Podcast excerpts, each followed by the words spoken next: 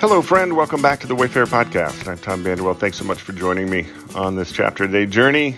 We're in Judges chapter 7, and it was verse 2 that resonated with me this morning. It says, The Lord said to Gideon, You have too many men. I cannot deliver Midian into their hands, or Israel would boast against me. My own strength has saved me. Today's podcast is entitled Different Ways. History is filled with stories of military deceptions. In World War II, the U.S. created an entirely fictitious army group so that the Germans would think that the invasion of Europe would be focused on a different part of the French coast, far east of the beaches of Normandy. They even used inflatable tanks and vehicles so that the German reconnaissance planes would verify the misinformation that had been fed to spies and planted in radio communications about the quote unquote first U.S. Army group. The Germans were so convinced by the deception that when the invasion finally did happen at Normandy, they kept reinforcements at the false invasion point for seven weeks, allowing the Allies much needed time to resupply and bring in more reinforcements. Today's chapter is a classic case of military deception, allowing a smaller force to rout a much larger enemy. Before the battle, God purposefully whittles down the army Gideon has gathered to fight the Midianites from 20,000 to just 300. Using the powers of illusion to stoke the Midianites' fear, the enemy is thrown into chaos and begins to flee, believing there is a much larger force about ready to attack. So, on one hand, today's chapter is just one in a number of great stories about military deception.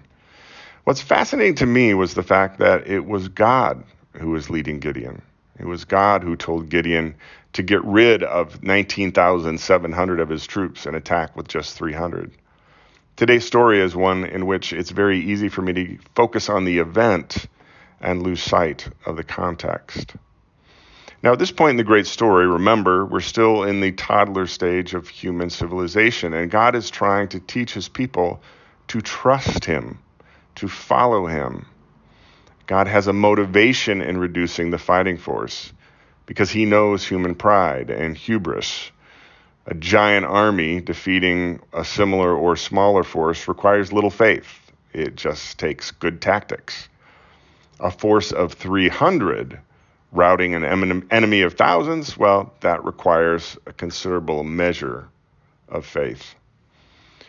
Throughout the great story, God reminds me again and again that the kingdom of God does not operate like the kingdoms of this world. Isaiah 55 8 says, For my thoughts are not your thoughts, neither are your ways my ways, declares the Lord. Zechariah 4 6, the angel of the Lord says to Zechariah, This is what the word of the Lord is for Zerubbabel, not by might, nor by power but by my spirit, says the Lord Almighty.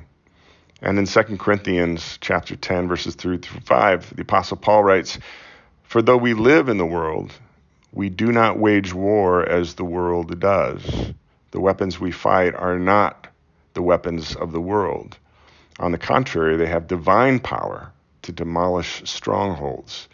We demolish arguments and every pretension that sets itself up against the knowledge of God. And we take captive every thought to make it obedient to Christ. So, in the quiet this morning, I find myself thinking about the ways that the kingdoms of this world operate. How ironic that government, media, social media, big tech, the corporate world are all worked up about misinformation and disinformation, fake news, illusions, deceptions, talking heads. It all begins to feel a bit chaotic to me. So, as a Jesus follower, I shift my focus from the chaos of this world. I take captive my thoughts, opinions, fears, and anxieties. I consciously choose to direct my thoughts towards love, joy, and peace, and the things that Jesus calls me to do as a disciple I'm to make people my priority. I'm to love the person I'm with, even if that person happens to be a stranger in an elevator or the checkout guy at the gas station. I'm to look for opportunities to serve others and then do it. I'm to be kind. I'm to be generous. I'm to forgive.